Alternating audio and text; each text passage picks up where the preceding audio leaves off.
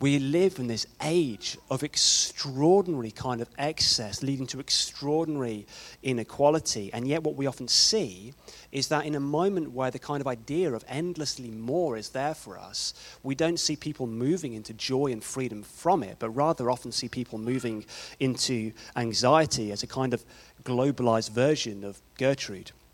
Richard Rohr uh, writes about the Western world being affected by a disease that he called affluenza, to the need to kind of essentially always have more, becoming something which ends up being kind of toxic to our souls. On the other hand of this, we have the cost of living crisis, which I'm informed that millennials are now calling the cozzie livs. Anyone come, come across that? The cozzie livs? No, well, that's not. Well, like, yeah, I feel like I'm saying it wrong. I increasingly feel like my dad sounds when he says words that I used to use. Um, so I don't know when that happened, but somehow it has happened. But actually, like cost of living crisis, the, the, the cost of food is ridiculous. I found myself going into Aldi recently and feeling like this feels quite expensive. Um, electricity and gas prices are nuts. Interest rates hiking again, and mortgages for people is causing genuinely terrifying pressure for so many people poverty in the UK, Joseph Rowntree's Foundation annual poverty report said that around 13.4 million people were living in the UK in poverty in 2020 to 2021. That includes 9% of all children. 9%. Food bank numbers are soaring, um, increased by a million in the six year, six year period from 2016 onwards. And yeah, we all know the stories of professions, uh, professional people needing to use food banks, etc. now. We are in a moment where there's been a theme and a narrative of endlessly buying more, and yet on the other hand, so many of us are living in the reality of feeling squeezed and pinched and like we're not quite sure if we're going to get to the month without going into our overdraft again.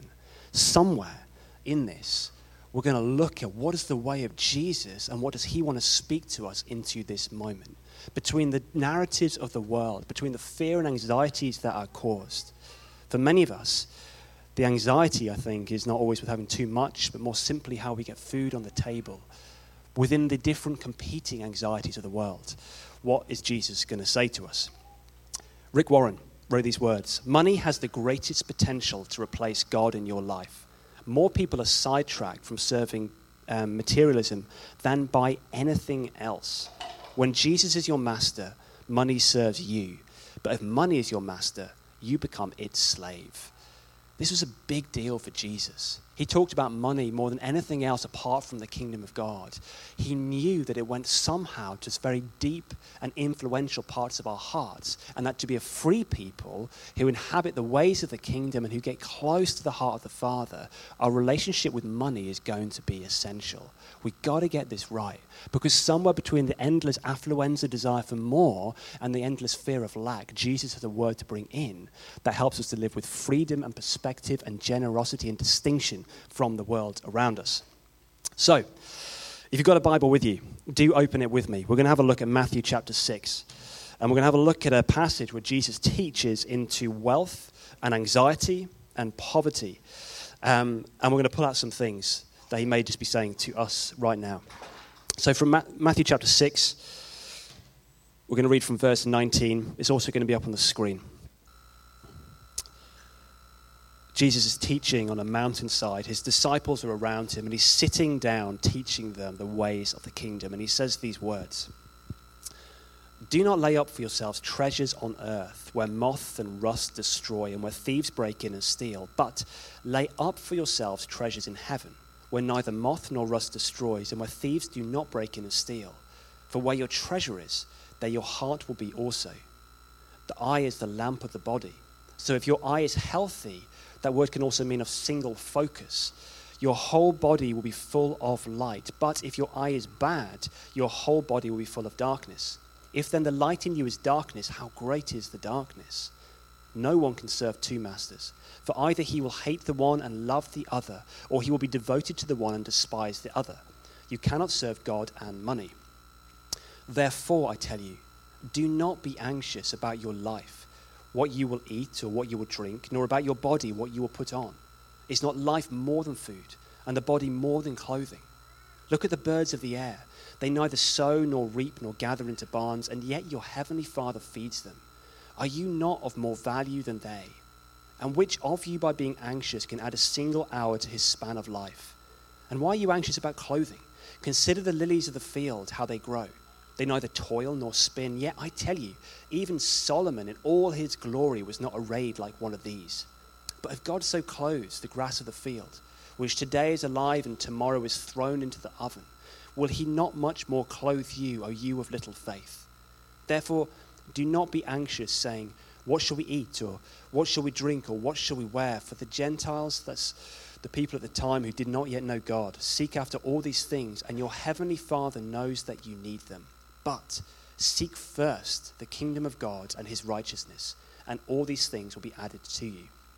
Therefore, do not be anxious about tomorrow, for tomorrow will be anxious for itself. Sufficient is a day for its own trouble. In the past few weeks, we've been um, looking at the theme of idolatry. Um, essentially, the idea that there are things that often come into our hearts that we kind of make more ultimate or essential to our happiness and well being than God.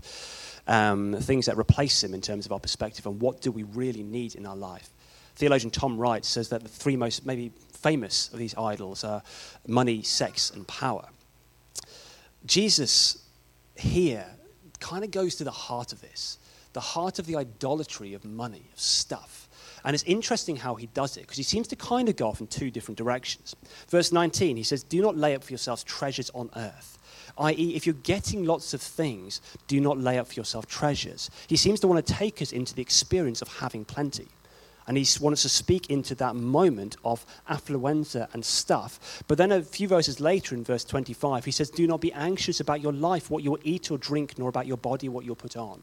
He goes into an experience of poverty when you're thinking, I don't even know if I'm going to have a shirt to put on my back or what I'm going to eat today. And somewhere between these two things, he wants to give a teaching on money that looks different. And I think what he wants to do is to identify that in both of those places, in the obsession with stuff and in the anxiety of not having stuff, the same idol is present. That both in the endless yearning for more and in the total fear of lack, there's this unnatural and unhealthy fixation on money as the solution to the problem. And he wants to point them to something diff- different. In verse 24, he says this No one can serve two masters, for either he will hate the one and love the other, or he will be devoted to the one and despise the other. You cannot serve both God and money. It's fascinating, isn't it? You can think about it almost more easily in terms of the person who's got loads. It looks like they're serving money. But it's fascinating that he also goes into the moment where you have nothing or you are not sure where your next meal is coming from. And so you can still be enslaved to money in that very place. Your anxiety is showing something of your heart. Your anxiety is fixating on what you, you do not have, just as much as your anxiety might be fixating on what you do have. Jesus says that in both of those places, your idol can be money, and he wants us to walk a different way. Jon Tyson, in his book Beautiful Resistance, says this If you worship money and things, you will never have enough, whether you have loads or whether you have nothing. If you worship beauty and sexual allure, you will feel ugly.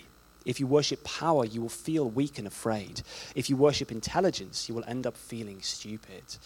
Idols don't work. And when they become our fixation and our focus, it leads to anxiety of heart and emptiness. So, what does Jesus say to us? what does he say to us? So simple. He says these words, verse 33 But seek first the kingdom of God and his righteousness, and all these things will be added to you. Richard Foster, in his book Celebration of Discipline, writes his entire chapter on simplicity around those words. Simply this seek first the kingdom.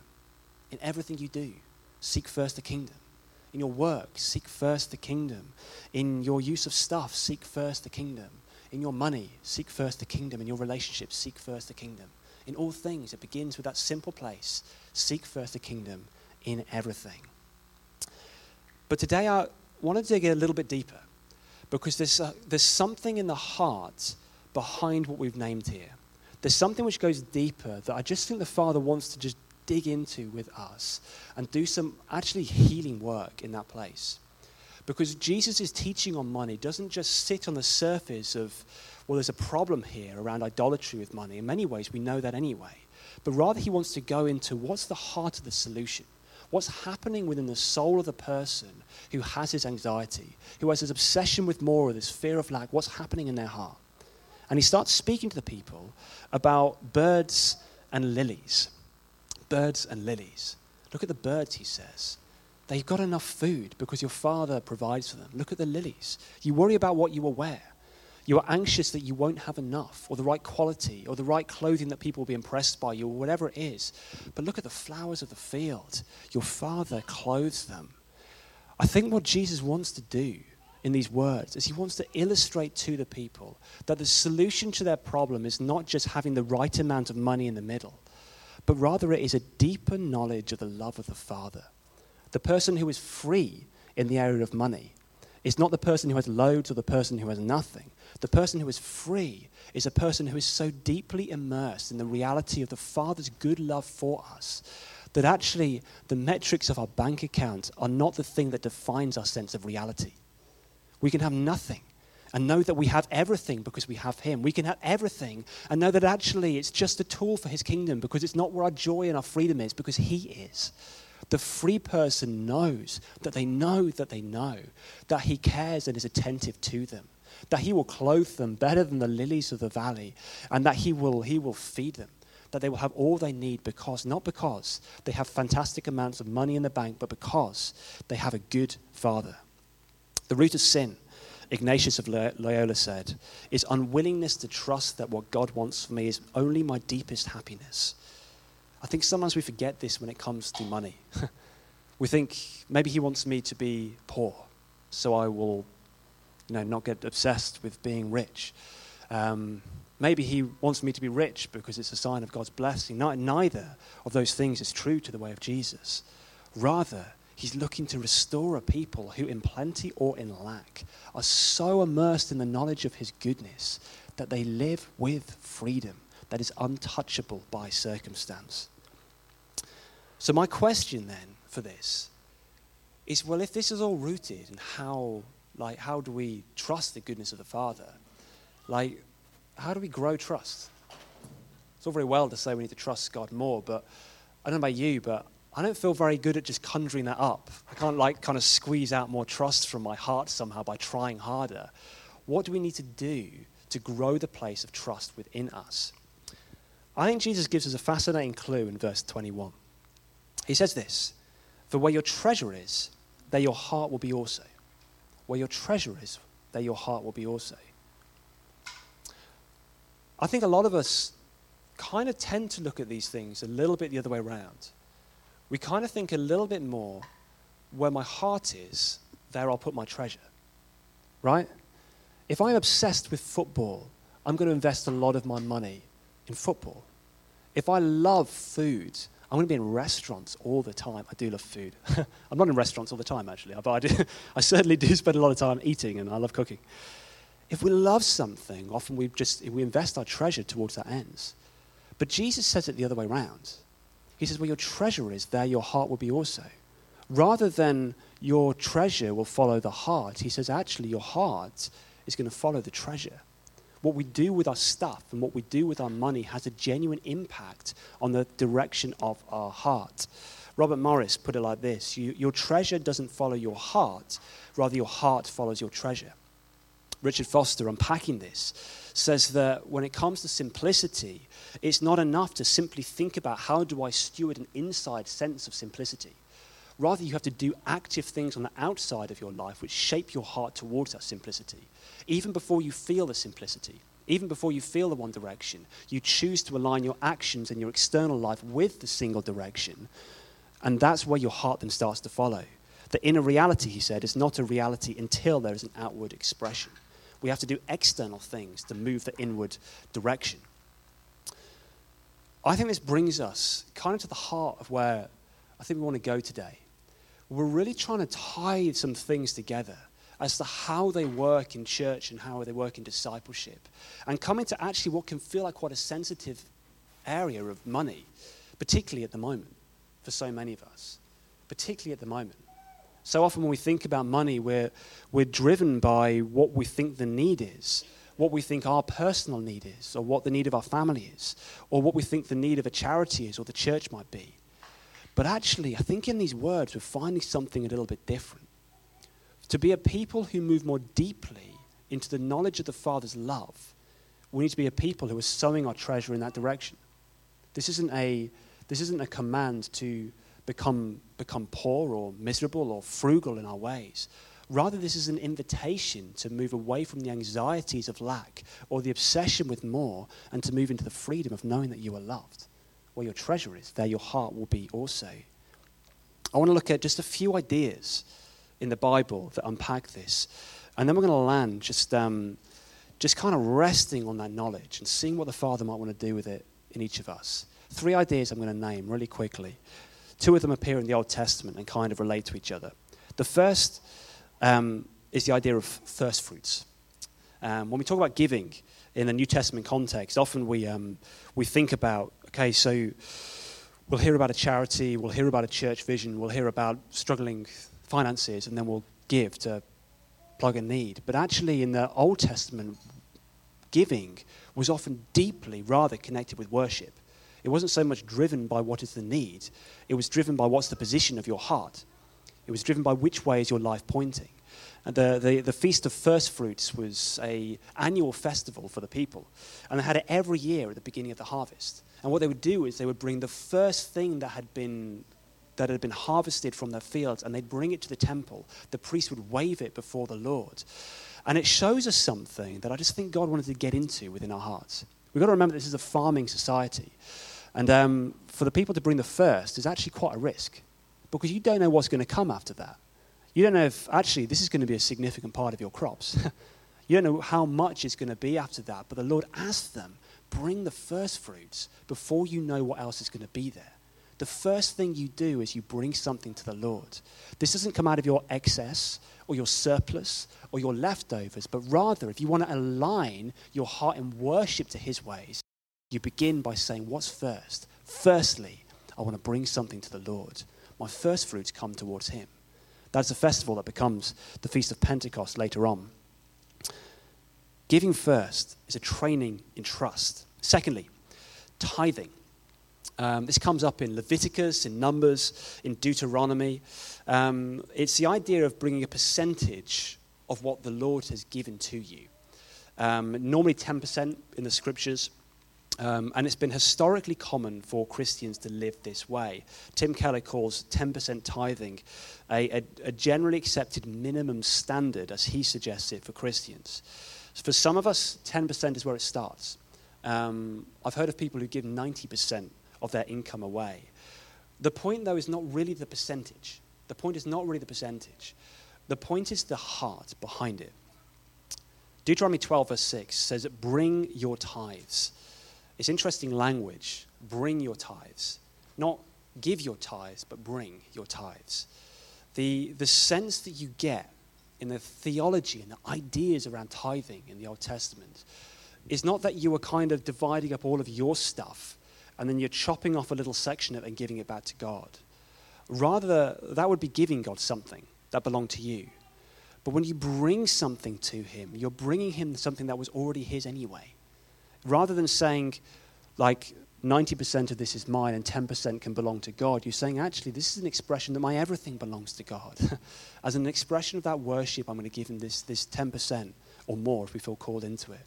The, the image that's given in the Old Testament is of actually everything has come from him, everything is a good gift from him.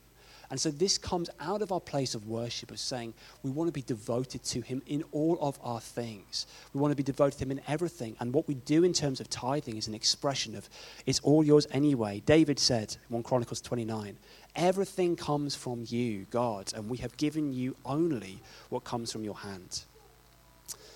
Now, when we bring this together and um, collide this with our own kind of finances and questions, we've got to just have a little think about okay, what's the Father inviting us into here? And we've got to name a few things. The first thing is that there is no legalism on this, everything is invitation. Um, this stuff can get really, particularly when you start talking about numbers and percentages, you can start thinking, well, okay, God requires me to do something in order to gain favor from. That's not true at all. He doesn't do that at all. God isn't asking you to line up your bank account in the right way so he'll be pleased with you. Rather, he will be consistently inviting each of us to line up all of our lives in his direction to set us free. Our question, I think, today is in our finances, are there ways that he wants to lead us more deeply into knowing his love and his trust and his goodness? That the only way we can get there is through financial giving. I think um, sometimes there's a kind of principle in Christianity, actually in life in general, that if you're feeling something in your soul, the best way of changing it is to run headlong in the other direction. If you have a fear of public speaking, sometimes the best thing to do is to start public speaking. If you are feeling really angry with your housemate, sometimes the best thing to do is to make them a cup of tea. and sometimes when you're feeling anxiety or obsession with your finances, the most freeing thing of your heart is to say, you know I'm going to give something away. I'm going to give something away. I'm going to go in the opposite direction because within that movement, God might free something within me. Giving can operate like that. It is the rejection of the fear of lack and the obsession with more. It is moving in the contrary spirit to what our fear would point in. It is a place where the Father looks to realign the things of our hearts because where our treasure is, there our hearts will be also. The Father is so deeply desirous to restore the hearts of his people He's not particularly interested in our amounts of money. The world is His, He doesn't need it. he doesn't need our money. But He is so passionate to steward your hearts into the way of freedom and fullness. And when we live in the ways of anxiety and fear of lack, He's saying, I want to set you free. There may be something that you need to do that's distinct and different in your ways of giving, which actually is a place where He wants to bring holy freedom and healing to us. For me, a practice that's been really helpful with this has been simply first fruits and tithing, beginning of every month, just to say 10% standard goes. Has this been hard? Yeah, sometimes it's been really hard. Has it been costly? For sure. But actually, it's created a space for the miraculous that has sometimes just been so beautiful to watch. When we're giving and when we're in that place of like actually not necessarily knowing how we're going to get through the month, it's incredible how the stories start to emerge of the Lord provided, the envelope that came through the door, or getting down to that last pound of money that you have, and suddenly the next provision arrives. It's extraordinary how the Lord so consistently looks to provide for his people, and how much more deeply you see his love and his kindness when you go to that place. As a student, um, students, this is a tricky one for you guys, right? Because you're like, we're not earning anything. Um, few of you are, a few of you got jobs. But actually, when you're living off a loan, there's questions about what does this look like. The way, the way I play this, and I was a guy who had a lot of fears about money. Um, I was notoriously frugal amongst my friends. I used to force our um, housemates the shop the most frugal. We used to have like um, diced turkey thigh was the only meat because we shared all our food. And I'd be like, you can't have chicken, you can only have diced the turkey thigh, these poor people. Anyway, so we had a lot of chicken tonight sauce with diced turkey thigh. They hated me for it. But I actually, I felt like frequently in worship, the Lord started to ask me, I want you to tip what's in your wallet into the collection plate. We actually used to carry cash in those days. Um, I didn't throw my credit card in, or, you know. Something happened where I started to feel more free. The thing about this is, it genuinely works. It's not about being religiously impressive, it's not about God needs our money. But actually, something happens in the frugal and fearful parts of us that just starts to warm to the knowledge of, you know what, He's so good. And it's so hard to find it and to experience it when we retain control of everything and when we live protecting and fearful. And I've got to keep this to myself because if I don't, I won't have enough. When we live in that and we inhabit that place of there won't be enough, it's so difficult for Him to show us. Move in a different spirit, relax and release I want to look after you. I want to bless you, and I want you to see that I will come through for you. The only place in the scriptures where it says to test God is around tithes and offerings. Test me, he says, and you will see if I do not fill your storehouses full to overflowing. Knowing God's heart is always the greater treasure. It's always the greater treasure than the money in our bank account, the stuff that we have, or anything. To be saying, Lord, consistently, consistently, I am after your heart. The third thing, just briefly to touch on, and we just need to name, is that it's not just about what we give, but it's also about who we are together.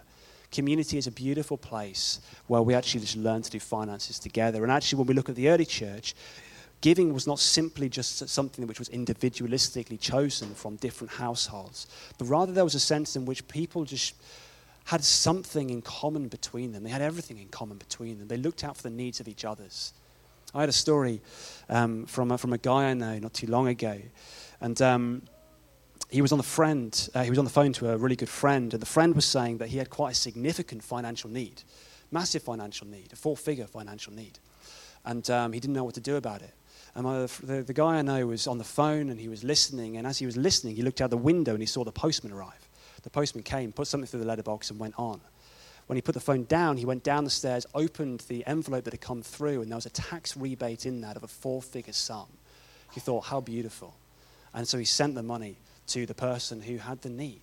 It was a stunning just way of just God just provides, sometimes not directly to us, but sometimes through each other. He loves us to be the kind of community that reflects his heart. And doing this together is so, so important. We're coming to the end. But I think where I want to land this is, is really here. I, I think so often there's kind of an awkwardness, isn't there, when it comes to money. The giving talk at church is always awkward. Anyone else felt that? and it feels awkward because it feels like there's a need, please give to it, and then everything will be okay. You know what? I think that the Lord is so deeply, deeply desiring something deeper from us. He is not needing a people who will just give in to an institu- institution to keep the mechanics turning of it. He's looking for a people with devotion of heart who say, above all else, we want to be a people who invest in the knowledge of His goodness, of a, to be a people who are set free in the knowledge that He is good. And how do we get there if our treasure is not there? If our treasure is constantly in our stuff and our bank accounts and our fears and our anxieties, how do we move more deeply into knowledge of, but He is so good? For where our treasure is, there our heart will be also. The Lord is deeply longing, yearning to restore the heart of His church purity, simplicity, devoted towards Him. Why? Because He wants to set us free, because He's so kind, because He wants us to know, He wants you to know that He does come through for His people, and He always will. Because when we say God provides, it is not simply, simply something flippant but rather it is an attestation of his character that is unshakable. Does it mean you'll be wealthy? Not necessarily. Does it mean that you will be poor? Not necessarily. Paul said, I know what it is to have plenty, I know what it is to lack, but I've learned the secret of being content in every situation. He'd found something so beautiful in the heart of the Father that he didn't need the circumstances to be financially comfortable, to be content in all circumstances was a few years ago where just the Lord shifted my perspective on this. Um, we were in a time of genuinely quite stressful financial strain, and we didn't have the answers, and we didn't know how this was going to work together. And we were asking all those questions, and we were praying, and I did what I often do, and I was often up in the night and chewing it over and trying to think it through and thinking, I just want it to be easy. Um, God, I want you to answer this quickly so I don't feel anxious anymore. And um, one night I sat there in prayer while everyone else was asleep and I was awake feeling anxious. And I felt like the Holy Spirit just whispered something to me that totally changed how I saw this. I felt like He said, Chris, this is not lack, this is adventure. You view this as a problem that's going to rattle your sense of security or it's going to show that I'm not going to be there for you. What if this exact place where you feel like you're standing on the water and you're not sure if it's going to hold you up or you're going to fall right through it. If this exact place is an adventure where I want to take you deeper into my heart? I think the Father wants to reframe finances for His church in this moment, in a moment of national lack, in a moment of international lack, in a moment where the world's narrative is fear. Pull back, restrain, tighten our belts, be frugal, be fearful when everything we read and hear and think about is fear and pull back, I think the Father wants to say, That is not how I look at my children. And I do want my, don't want my children to live in the fear of frugality, but to live in the confident expectation that I am their Father. Look at the birds of the air. They're not freaking out about not having enough to eat. Your Father feeds them. Look at the lilies of the field. They are more beautifully adorned than even King Solomon himself. God does not need our money, but He dearly wants our hearts. He dearly wants our hearts. When we come to the question of simplicity in our finances, this is where we come back to. This is where we come back to. It's a beautiful invitation that Jesus puts before a people who are obsessed with more and who are terrified with lack to say, What about? What about rather than inhabiting either place? What about changing your solution from I need to have more to actually I just want to abide more deeply in the knowledge of the Father? Where your treasure is, there your heart will be also. Let's stand together.